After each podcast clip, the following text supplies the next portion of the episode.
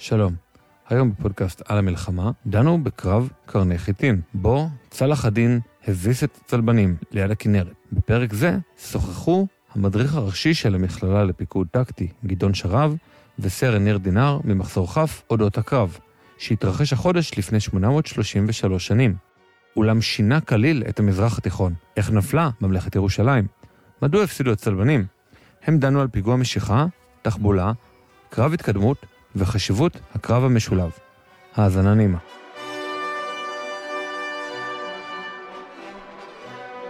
טוב, גדעון, מה שלומך? בסדר גמור, ניר? אז uh, אני קצת מבולבל, אנחנו התחלנו את הסדרה שלנו בקרב ב-1799 עם נפוליאון בהר התבור.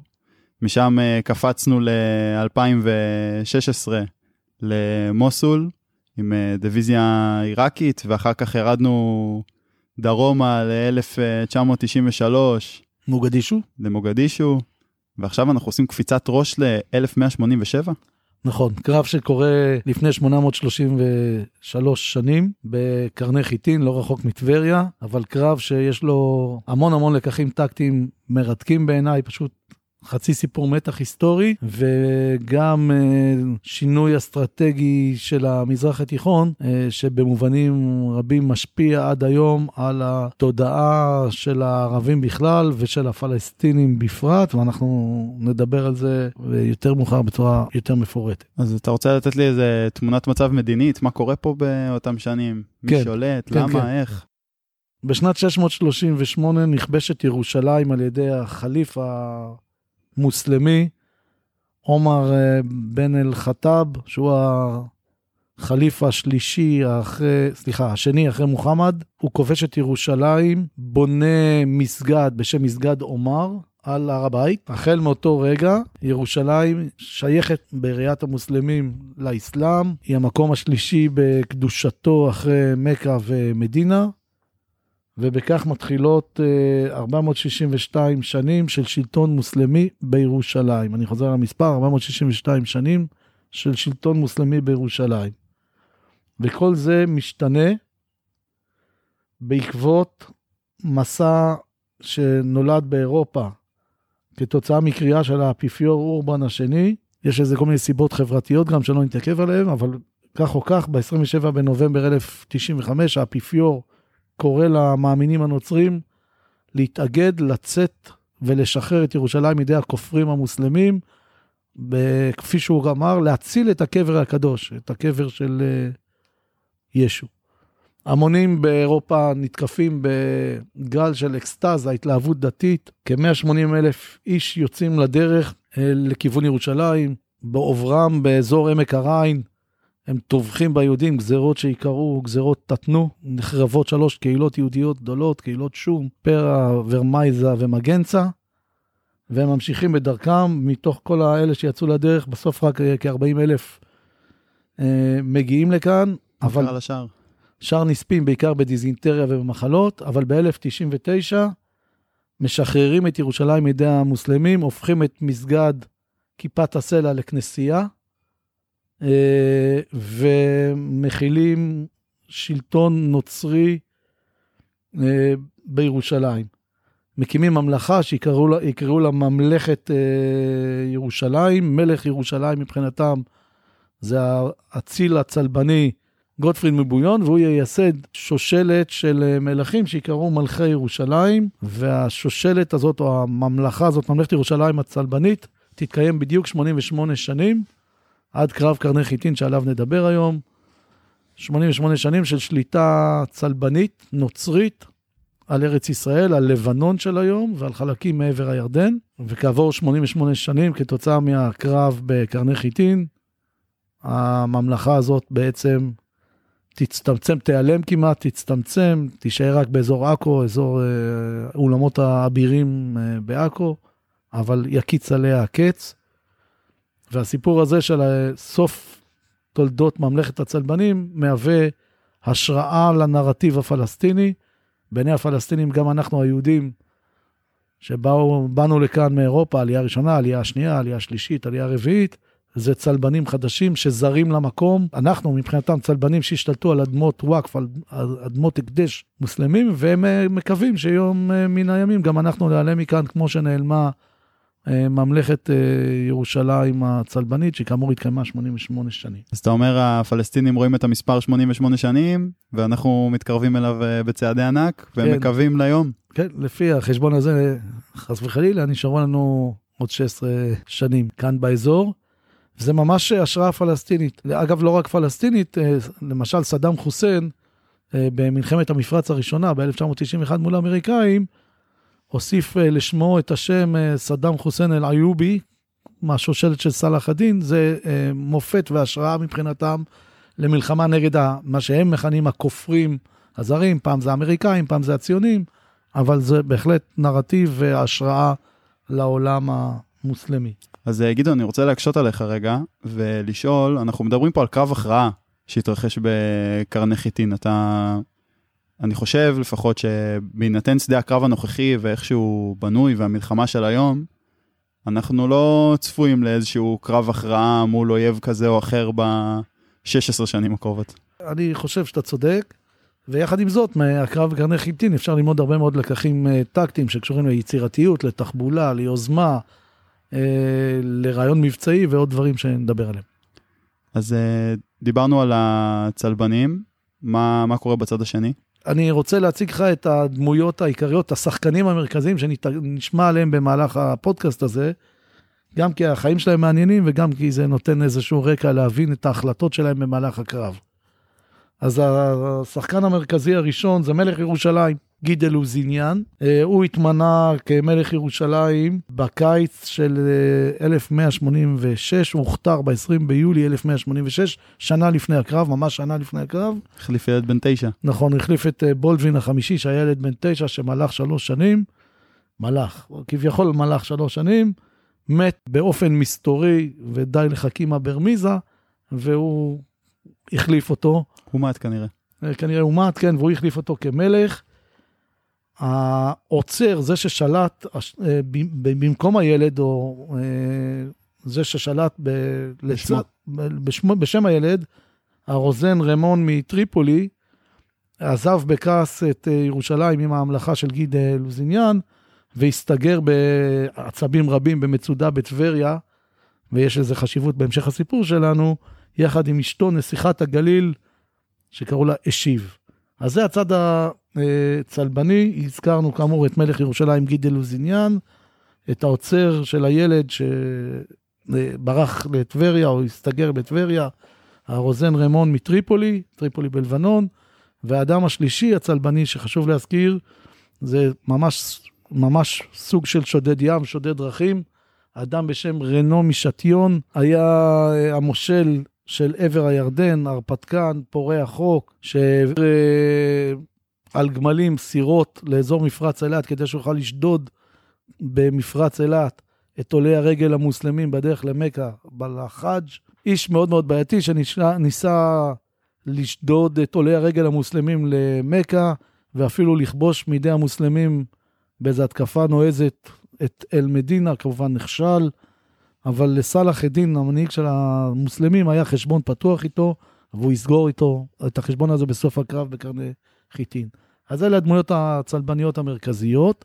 בצד השני יש לנו את סלאח א-דין, מצביא ממוצא כורדי, שנולד בעיראק, בעיר בשם תקרית, ומונה למושל מצרים, חלק מטעם המשפחה שלו, שקראו לה משפחת איוב, לכן הוא נקרא סלאח א-דין אל-איובי, והוא אה, מתחיל לקרוא לג'יהאד נגד השלטון הנוצרי בארץ ישראל ובמיוחד בירושלים. מגיע למרחב של ארץ ישראל, מתנגש עם הנוצרים בקרב שנקרא קרב גזר, שם הוא מפסיד ליד אזור קיבוץ גזר של היום. ולקראת המערכה הזאת, או הקרב בקרני חיטין, אה, נע עם אה, צבא אה, צפונה, צבא שמונה כ-12 אלף לוחמים, רובם פרשים קלים, אה, לאזור צמח בדרום הכנרת, שם הוא מתרכז עם הצבא שלו, ואחר כך מטפס מערבה דרך נחל יבניאל עד למרחב של אזור כפר לוביה או יער לביא של היום, בערך באזור צומת גולני, לא רחוק מהמקדונלד, שני קילומטר מזרחה מהמקדונלדים ממש מדייקים, ואחד הדברים הראשונים שהוא עושה עם האנשים שלו, זה להטיל מצור על טבריה. אתה זוכר שהזכרתי לך את רמון מטריפולי? ש... ונסיכת הגליל. ונסיכת הגליל, יפה. אז רמון מטריפולי לא בבית, אבל הנסיכה כן. הוא מטיל מצור, סלאח א-דין מטיל מצור על טבריה, על הנסיכה הכלואה במצודה, כמו באגדות. אבל הצלבנים אה, רוצים אה, לשחרר אותה, ומכנסים מועצת מלחמה בסמוך לציפורי, לאזור המעיינות של ציפורי, כדי להתייעץ ואיך להגיב להתגרויות האלה של סלאח א-דין. המחנה הצלבני באזור אה, ציפורי מונה כ-10,000 חיילים רגליים, 1,200 פרשים כבדים, משוריינים, כמו שאנחנו רואים בסרטים, עם כל הציוד הכבד. אה, ניר, תחשוב איך זה מרגיש ביולי באזור uh, הצפון שלנו, בקעת כנרת, להיות עם כל השריון הזה. אז 1,200 כאלה, שזה לב, זה הלב הכוח המסתער הצלבני, ועוד 800 פרשים קלים, והם כאמור מכונסים בציפורי, להחליט מה עושים עם הנסיכה הכלואה בטבריה. אז אמרנו עד עכשיו, יש לנו בטבריה, ממש על גדות הכנרת, איזשהו מצור על אה, הנסיכה במבצר, נשמע טוב. המערבה משם, בציפורי, אה, אבירים מסביב לשולחן עגול, עשו מועצת מלחמה, גייסו עשרת אלפים לוחמים, עם שריון כבד מאוד, נשמע קצת פחות נוח מתיק לואו, והם מתכוננים ל- ללכת לחלץ את הנסיכה. נכון, וצלאח א-דין עם הרוב היחידות שלו כבר התקדם כאמור מטבריה, למעט הכוח שהוא השאיר במצור, התקדם מערבה לאזור צומת גולני, קיבוץ סלוי אה, של היום, אז קראו לאזור אה, לוביה. צריך להגיד שמה שסלאח א-דין עושה זה סוג של פיגוע משיכה. זאת אומרת, הוא שם מצור על הנסיכה בטבריה, הוא חוזה מה תהיה הדפה של הצלבנים. הוא יודע שהצלבנים יחליטו שאין להם ברירה אלא לצאת לשחרר אותה. וכדי להגיע מציפורי לטבריה, צריך לנוע מציפורי מזרחה בדרך רומית שהייתה קיימת אז, היום זה כביש 77, זה הציר שעובר מצומת גולני מזרחה, דרך, אה, על בסיס בקעת טורען, דרך, אה, כאמור, קיבוץ לביא, גבעת אבני של היום, צומת פוריה עד לכנרת. הוא חוזה שזאת תהיה, זה יהיה כיוון התנועה שלהם, ותכף נראה מה הוא עושה אה, כדי להציק להם בדרך. הצלבנים אבל לא יודעים שנשאר כוח קטן על, במצור והכוח העיקרי עזב. באיזה שלב הם כן יודעים, אבל נגיע לזה יותר מאוחר, מה שאני רוצה אבל להגיד, אני רוצה להגיד רגע מילה על הטול הצלבני. הטול הצלבני נשען על קרב משולב. מה זה קרב משולב? העיקר הכוח שהצבא הנוצרי, כמו שאמרנו, היה, כוח המחץ היה הפרשים המשוריינים עם השריון הכבד. אבל פר, פרש משוריין כזה, צריך הבטחה לקרוב נגד הקשתים המוסלמים. הקשתים אומנם לא חודרים את השריון, אבל הורגים סוסים. כי הסוס, אפשר לפגוע בו בעזרת הקשת הכפולה, ולכן הטול הצלבני נשען על קרב משולב, על תיאום הדוק בין ה... תרצה במרכאות, החי"ר, לבין השריון שהיה אז הפרשים המשוריינים. כתף לזחל. אה, כתף לזחל, כן, כמו שטנק ב... לצורך העניין בשטח בנוי צריך אבטחה לקרוב, אותו רעיון בדיוק, וזה היה בעצם הרעיון או לב הקרב הצלבני, הקרב המשולב. אגב, סלאח א-דין הבין את זה, ותכף נראה מה הוא עושה כדי לפרק את ההרכב לחימה הזה, הציוות הזה. עכשיו, מה, מה, מה היו עושים הצלבנים? הם היו אה, נעים עם האבירים המשוריינים, שהם מוקפים בחי"ר שמאבטח אותם לקרוב, וברגע המתאים החי"ר היה זז הצידה, הפרשים המשוריינים האלה היו עם האבירים מכוסי השריון מכף רגל ועד הראש, היו מסתערים. ואגב, היו להם גם פרשים קלים שתפקידם היה סיור, אבטחת אגף, איסוף מודיעין וכדומה, בצדדים היותר מרוחקים. זה היה הטול. אני רוצה להגיד רגע עוד משהו על, ה, על הזירה שבה מתרחש הקרב, על מזג האוויר. אנחנו מדברים על השני, שלישי ורביעי ביולי 1187. עכשיו, כל האזור הזה של קרני חיטין זה אזור שיש בו שפך של בזלת. תדמיין, כמו שזה נראה היום בקיץ, בסדר? תדמיין שדות קוצים, חום אימים, הבזלת השחורה מחזירה ככה את הקרינה של השמש בצהריים. אה, מעט מאוד מים, המים אה, בעיקר הם במעיינות, אם נזכיר את המעיינות אין, באזור. אין טרמוקן עם קרח, אתה אומר. אין טרמוקן עם קרח, אין עוקב, אה, אין שום דבר. המעיינות באזור החשובים בעיקר זה מעיין טורען, שנובע עד היום, והמעיינות באזור כפר חיטין, היום זה לא רחוק מאתר נבי שועייב של הדרוזים. בקיצור, צריך את המעיינות האלה כדי שיהיה מים, ולא רק מים ללוחמים, אלא בעיקר מים לסוסים, כי סוסים צורכים הרבה מים. עוד דבר שאני רוצה לה- להזכיר על הזירה הזאת, זה קו פרשת המים הארצי שעובר פחות או יותר בין רכס קרני חיטין, זה 326 מטר מעל פני הים, אה, דרך יער לביא שכבר הזכרנו, ועד הר נמרה או אזור נמרין. כל טיפת מים שתישפך באזור הזה מזרחה תזלוג לכנרת, וכל טיפת מים שתישפך באזור הזה מערבה תזלוג לבקעת אה, טורען ולבקעת אה, בית אה, נטופה. אז בואו נדבר קצת, ניר, על ההכנות של סלאח א-דין לקרב. אחד, הוא תופס את אזור, את שטח השולט שבמרחב קרני חיטין ויער לביא. אבל הדבר היותר חשוב שהוא עושה, הוא שולח מאות מהאנשים שלו, בעיקר קשתים, להשתלט על המעיינות שהזכרתי קודם, באזור טורען ובאזור כפר חיטין, כי הוא יודע שהצלבנים... רצח. שחם רצח, והצלבנים יהיו ממש צמאים וירצו מים. אז אה, כך או כך, בבוקר השלישי ביולי 1187, הצלבנים יוצאים לדרכם. הזכרתי את הנסיכה הכלואה, הם יוצאים מציפורי, נעים מזרחה, על בסיס הציר, כדי להגיע לטבריה לשחרר את הנסיכה. הם נעים בתבנית של קרב התקדמות. אז יש להם משמר קדמי. כן, בראש הכוח נע, בראש המשמר הקדמי שהפרשים הקלים נע רמון מטריפולי, הבעל של הנסיכה. הבעל הדואג. הבעל הדואג, חש לה, להושיע את אשתו, כמו בסרטים. אחר כך הגוף העיקרי בפיקוד המלך, מלך ירושלים הצלבני, גידל לזיניאן, ובסוף המאסף, המסדר הטמפלרי. אה, ובאותו יום הצלבנים מתקדמים 18 קילומטר מזרחה, הם סובלים מהטרדות קשתים ופרשים מוסלמים בלתי פוסקות, בעיקר אגב על המאסף. גם על הגוף העיקרי ובעיקר על המאסף.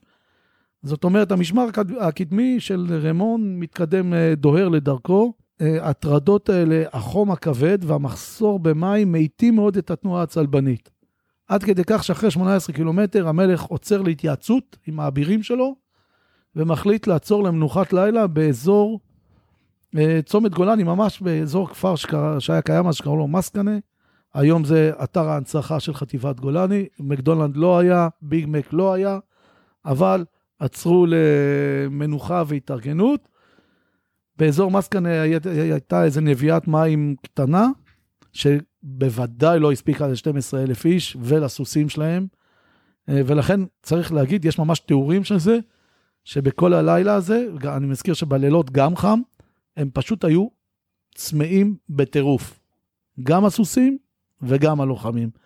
זאת אומרת, כשיעלה הבוקר של יום המחרת, שהוא היום של הקרב העיקרי, הרביעי ביולי 1187, הם יהיו גם עייפים וגם צמאים. הם יהיו עייפים כי הם לא ישנו טוב בלילה, ומתחילים את היום כבר בנחיתות שהם uh, צמאים.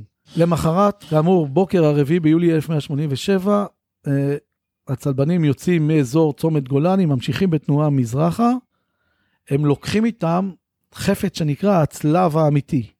מה זה הצלב האמיתי? זה סוג של קמע, הם טוענים שהם מחזיקים בידם חלק מהצלב המקורי שעליו נצלב אה, ישו, ומבחינתם זה קמע שעשוי להביא להם את הניצחון בקרב, זה לא ממש יקרה, אבל הם ממש, אה, זה חפץ שמעורר הרבה התלהבות בתנועה שלהם. הם נעים מזרחה, ואז סאלח א-דין עושה דבר מדהים. מצית את שדות הקוצים משני צידי הציר.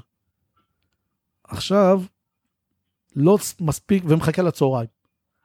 לא מספיק שהם צמאים, לא מספיק שהמעיינות נתפסו במהלך מקדים על ידי סלאח א-דין, עכשיו הם מציתים את השדות קוצים האלה, ותתאר לך ניר את החום הכבד ואת השריפה שפשוט מייאשת אותם, הם, הם בתוך השריון הכבד הזה, שמתאים אולי לעמק הריין בצרפת, מתאים אולי למישורי גרמניה, לאבירים הטבטונים שם במזג אוויר של ביולי-אוגוסט 12 מעלות ביום טוב.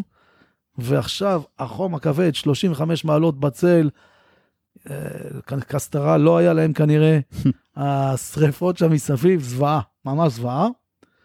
עוד תחבולה של סלאח א-דין זה לאפשר למשמר הקדמי להתקדם. הוא ממש פותח את השורות שלו, של הלוחמים שלו, באזור השטח אה, שהזכרתי קודם, שהוא קו פרשת המים.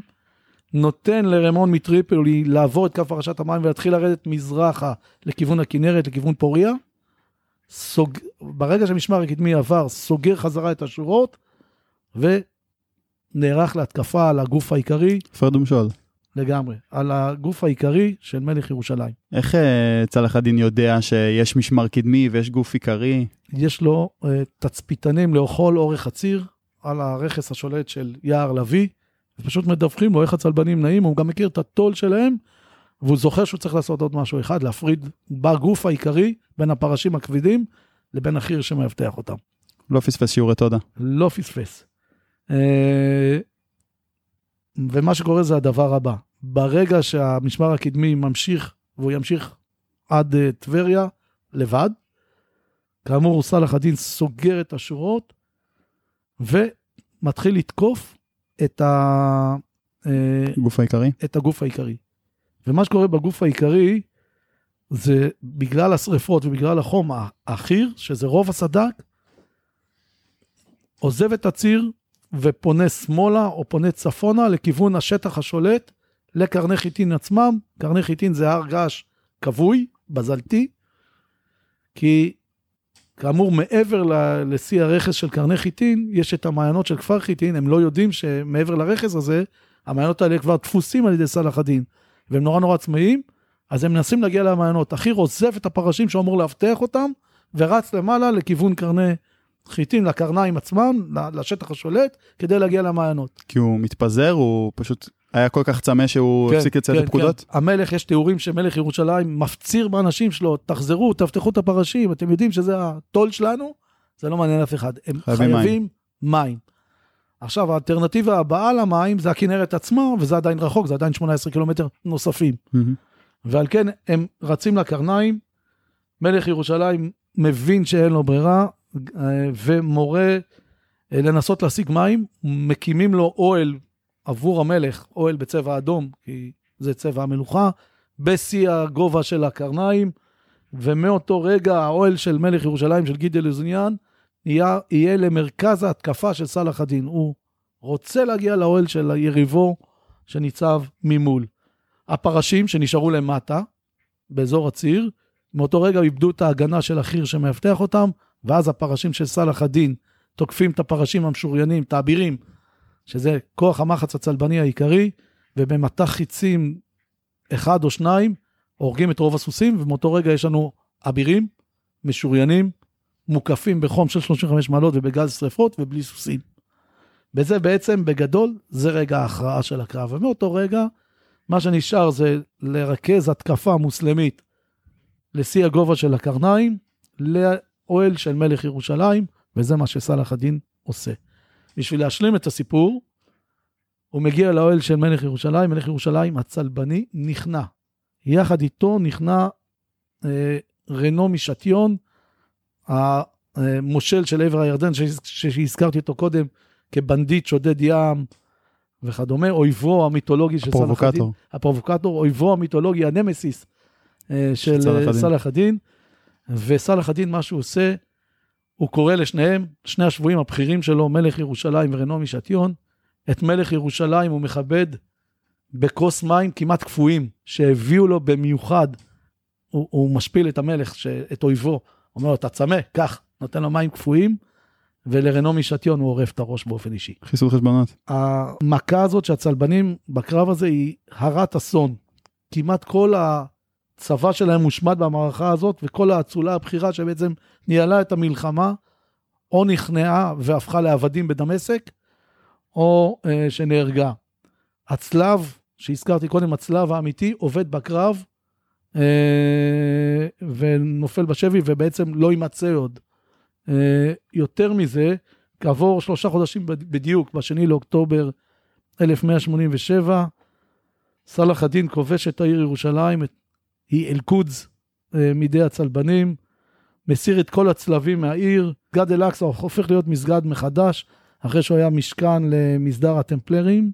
אחת ההחלטות המעניינות של סלאח א-דין, שקצת מזכירה את ההחלטה של משה דיין ב-1967, היא לא להרוס את כנסיית הקבר. להותיר את כנסיית הקבר על כנה ולאפשר לנוצרים להמשיך להתפלל שם. כדי להימנע ממסעות צלב עתידיים. עתידיים. קרה אבל. כן, אבל אחד הדברים שהוא עושה, זה לוקח את המפתחות של כנסיית הקבר, ונותן אותם, מפקיד אותם בידיים של שתי משפחות מוסלמיות, משפחת נוסייבה ומשפחת ג'ודה, ושתי המשפחות האלה, כל, עד היום, 833 שנים אחרי הקרב, קמים כל בוקר ופותחים עבור הנוצרים את כנסיית הקבר. זה סמל, אתם הנוצרים תוכלו להמשיך להתפלל פה, אבל השליטה היא שלנו, של המוסלמים. קרב הזה בקרני חיטין והמפלה של ממלכת ירושלים מזעזע את אירופה. לגבי הקרב, בעצם מה שהיה, הצלבנים הגיעו עייפים וצמאים בבוקר הארבעה ביולי, השדות קוצים אה, נשרפו, המערך התפרק, חירניקים אה, ברחו למצוא מים, פרשים המוסלמים תקפו את הפרשים הנוצרים, ומצאו את עצמם אה, שם לא יעילים בשום צורה, עם כל השריון והחום, ובסופו של דבר היה פה קרב. בוודאי. אני רוצה להציג לך איך בצעדים די פשוטים, אבל ערמומיים ותחבולניים, סלאח א-דין מצליח לזהות את מרכזי הכובד, את הנכסים החיוניים של הצלבנים, ולפרק ברעיון מבצעי מזהיר את המערכת הצלבנית שניצבת מולו. ראשית, הוא בונה דאפה נכונה, הוא יודע איך הצלבנים יגיבו לפרובוקציה שהוא עושה, המצור על טבריה, מה שקראנו פיגוע משיכה. הוא כבר מראש מעריך, הוא מכיר היטב את הצלבנים, הוא מעריך את, את התגובה שלהם, ומה שהוא מעריך אכן קורה. דבר שני, הוא מבין שלשטח יש משמעות ומשתלט על קו פרשת המים הארצית, על השטח השולט, על אזור לוביה או יער לביא ואזור קרני חיטין. הדבר השלישי, הוא מבין שהנכס הקריטי בקרב הזה, או שטחי המפתח בקרב הזה, זה המעיינות, בגלל מזג האוויר. ולכן הוא משתלט מבעוד מועד על המעיינות כדי, שהצ... כדי שהצלבנים לא יוכלו להגיע ולהשיג מים. אחד באזור טורען ושתיים בכפר חיטין, הוא עושה את זה מבעוד מועד, בעצם תופס את שטחי המפתח. יותר מזה, על מנת להגביר את האפקט, הוא יוצר את השריפות היזומות האלה. זה מעצים את הבעיה שבה נמצא הצד השני. והדבר האחרון, והוא אולי הכי חשוב, הוא מאפשר למשמר הקדמי לעבור, לכאורה אין בעיה, כי אם המשמר הקדמי עבר, אז הציר פנוי. ואז הוא בהתקפה מהאגף תוקף, ופה בהחלט הקרב, תוקף את המערך העיקרי, את הגוף העיקרי של המלך, של מלך ירושלים, של גידי לוזיניאן, והוא מכיר, כמו שאמרת, יודע תודה, מצליח להפריד בין החירניקים לבין הפרשים, כוח המחץ הצלבני, הפרשים, האבירים, המשוריינים, הכבדים, שהפכו חסרי יכולת להגן על עצמם, ובעצם מאותו רגע אין לצלבנים יכולת להילחם כפי שהם רגילים. אה, מה שמביא למסקנה שכדאי שתדע איך האויב נערך או מתכונן להילחם, ותקוף אותו, תייצר לו טורפות שהוא לא יוכל אה, להשתחרר מהם. אתה יודע להגיד סדר גודל של אבדות לצדדים? כן, למוסלמים היו כמה מאות אה, הרוגים, אם כי ברשומות השונות, גם של הצלבנים וגם של המוסלמים, המספרים מאוד מאוד שונים. אנחנו אגב נשענים בעיקר על מכתב שכותב מישהו בשם אל-מקדסי.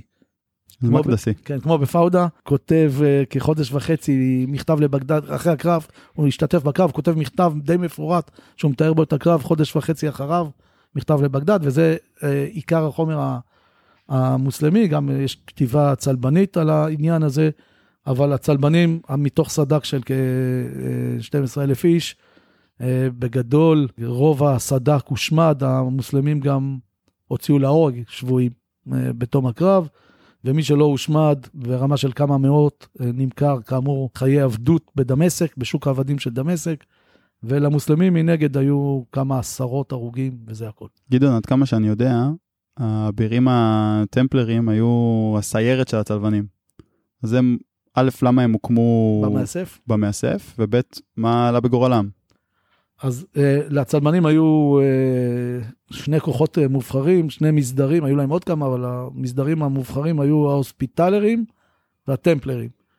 אה, הטמפלרים, בגלל שהצלבנים אה, חששו מתעלוליו של סלאח א-דין, אמרו, נשים כוח קל במשמר הקדמי, שיפתח לנו את הציר, יש הציר פנוי, ונוכל להגן על העורף שלנו אה, עם כוח אה, מובחר.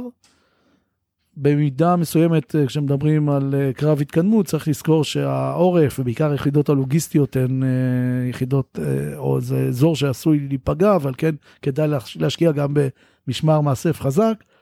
זה מה שעושים הצלבנים. אה, מה שעולה בגורלם זה מה שעולה בגורל היתר. המסדר הזה, האבירים שבמסדר הזה במאסף, אה, במשמר המאסף, כמעט אה, מושמדים רובם. אני רוצה להגיד עוד כמה דברים על השליטה הצלבנית בארץ בכלל. הצלבנים הייתה שיטה של הקמת מבצרים, יש לא רחוק מאיתנו את אפולוניה, ארסוף, אפשר לדבר על כוכב הירדן, אפשר להזכיר את קלת נמרוד, אפשר להזכיר עוד מבצרים רבים אה, צלבנים בארץ, וזה קצת מזכיר את היערכות צה"ל ברצועת הביטחון במוצבים. כשאתה מבוצר היטב בתוך מוצב או במבצר צלבני, אתה שולט וחולש, אם אתה ממקם נכון את המוצב או את המבצר, על הכמה עשרות, אולי מאות מטרים שסביב המוצב, אבל אתה מאבד את השליטה בארץ עצמה, בדרכים, בצירים, ביישובים, וזה מה שקרה גם לצלבנים. זאת אומרת, הממלכה שלהם נפלה אולי בקרב קרני חיטין, אבל בפועל הם איבדו את השליטה על המרחב עוד קודם בשיטת הגנה שלהם, שהיא אה, הסתגרות במוצבים. עוד דבר אחד שחשוב להזכיר זה את הסיפור של הלוגיסטיקה. בסוף קרבות נערכים סביב צירים, וקרבות מצריכים לוגיסטיקה, גם קרבות עתיקים וגם קרבות מודרניים. בקרבות עתיקים זה אוכל לסוסים, זה מים לסוסים, זה חיצים, זה אבק שרפה וכדומה. בקרבות מודרניים כמובן לוגיסטיקה הרבה יותר מורכבת, אבל מה שהורג פה פיזית את הצלבנים זה, אה, חוץ מהקשתים והחרבות של המוסלמים, זה כמובן היעדר המים. וזה לקח שראוי לזכור, לוגיסטיקה הרבה פעמים, או לוגיסטיקה לא מוצלחת, מכריעה, מכריעה קרבות. הטעות העיקרית שאתה מסמן בה מנקודת המבט הנוצרית היא היעדר לוגיסטיקה? אני חושב שהצלבנים נשענו על הניצחון שלהם, את צלאח א-דין בקרב גזר עשר שנים קודם לקרני חיטין, ולא הבינו שכמו שהם לומדים את האויב, האויב גם לומד אותם. חטא היוהרה? גם חטא היוהרה, יום כיפור סטייל. גם אה, הם נעו עם משמר קדמי ומשמר אה, עורפי או מאסף, אבל לא היה להם משמר אגפי, ובשטח שבו הם נעים, בקעת טור, טורען, יש חשיבות גדולה מאוד אה, למשמרות האגפיים, השטחים השולטים על הציר, גם מצפון וגם אה, מדרום, והם פספסו את העניין הזה. זאת אומרת, הם לא, לא קראו נכון את השטח. אני חושב שהטעות העיקרית זה שלא היה להם אה, משמרות אגפיים. קטנה בתוך בקעה, שטח אה, שהוא עד היום אה, בקעת טורען, ואתה לא, שול, לא תופס את השטחים מצפון ומדרום, השטחים השולטים על הציר, אז מן הסתם אתה אה, בסופו של דבר אה, תחטוף מן האגפים, כפי שהצלבנים אכן חטפו. ואני חושב שעוד טעות של הצלבנים בהקשר הזה, אה, כמובן אמרנו כבר את היעדר הלוגיסטיקה או היעדר המים, ואת הסיפור של המשמרות האגפיים זה מודיעין, מודיעין מקדים על איך ערוך סלאח א-דין. הם בטוחים שהוא רובו נמצא באזור טבריה, ורק כשהם מגיעים למרחב צומת גולני, אחרי יום ההתקדמות הראשון שלהם, לאזור מסקנה שהזכרתי קודם, הם פתאום רואים שהם מוקפים במוסלמים. זאת הטעות השלישית והעיקרית שלהם. מה לגבי בחירת נתיב ההתקדמות? בסופו של דבר הם הגיעו מהכיוון הצפוי. אז גם על זה יש מה להגיד. יש שני נתיבים שיורדים לכיוון הכנרת. נתיב אחד זה הציר שעליו הם נעו בסוף, והנתיב השני זה נתיב שעובר דרך אה, כפר אה, סבת, אה, או אזור אה, אה, פחות או יותר אה, אילניה של היום, ויורד אה, דרך בקעת יבניאל לכיוון חוף צינברי אה, של הכנרת. אה, זה הנתיב הארוך יותר, הם בחרו בדרך הקצרה בגלל החום, והנוחה. ובגלל שהיא יותר נוחה. השיפוע פחות תלול מבחינת הסוסים, וגם זה מביא אותם יותר מהר לטבריה, שזה היעד שלהם, ולמים, למים בכנרת. אבל כאמור, סלאח א-דין צפה את הדאפה הזאת, זאת אומרת, הוא העריך שיש להם שני צירים שיכולים לבוא בהם, אבל הוא העריך שהם יבחרו בציר הקל יותר, הנוח יותר, הקצר יותר, וצדק. כתוצאה מהקרב הזה, אירופה מזדעזעת, האפיפיור אורבן השלישי מת מצער שהוא שומע שנפלה ירושלים, ובהמשך ההיסטוריה יהיה מסע צלב נוסף בפיקוד ריצ'רד לב-ארי. תודה רבה, ניר. תודה, גדעון. תודה שהאזנתם לפרק. סדרת הפודקאסטים הזו של המכללה לפיקוד טקטי מיועדת למפקדי השדה בדרג הטקטי. הסדרה תעסוק בתיאור קרבות העבר הרחוק והקרוב, כדי לנסות ולהפיק לקחים, לשכלל את יכולתנו ללמוד לקראת הקרבות שעוד נכונו לנו. בכל פרק יציג אחד מהקצינים קרב מן העבר וישוחח על הלקחים שניתן ללמוד ממנו. כך למשל, היינו עם נפוליאון בעמק יזרעאל, אפוף עשן התותחים, בבוקר ה-16 באפריל 1799, ונתקדם עם דיוויזיה מספר 9 של הצבא העיראקי במרחב בית החולים אל-סלאם ב-7 בדצמבר 2016, בקרב לשחרור העיר מוסול מידי ארגון דאעש. האזנה נעימה ותודה.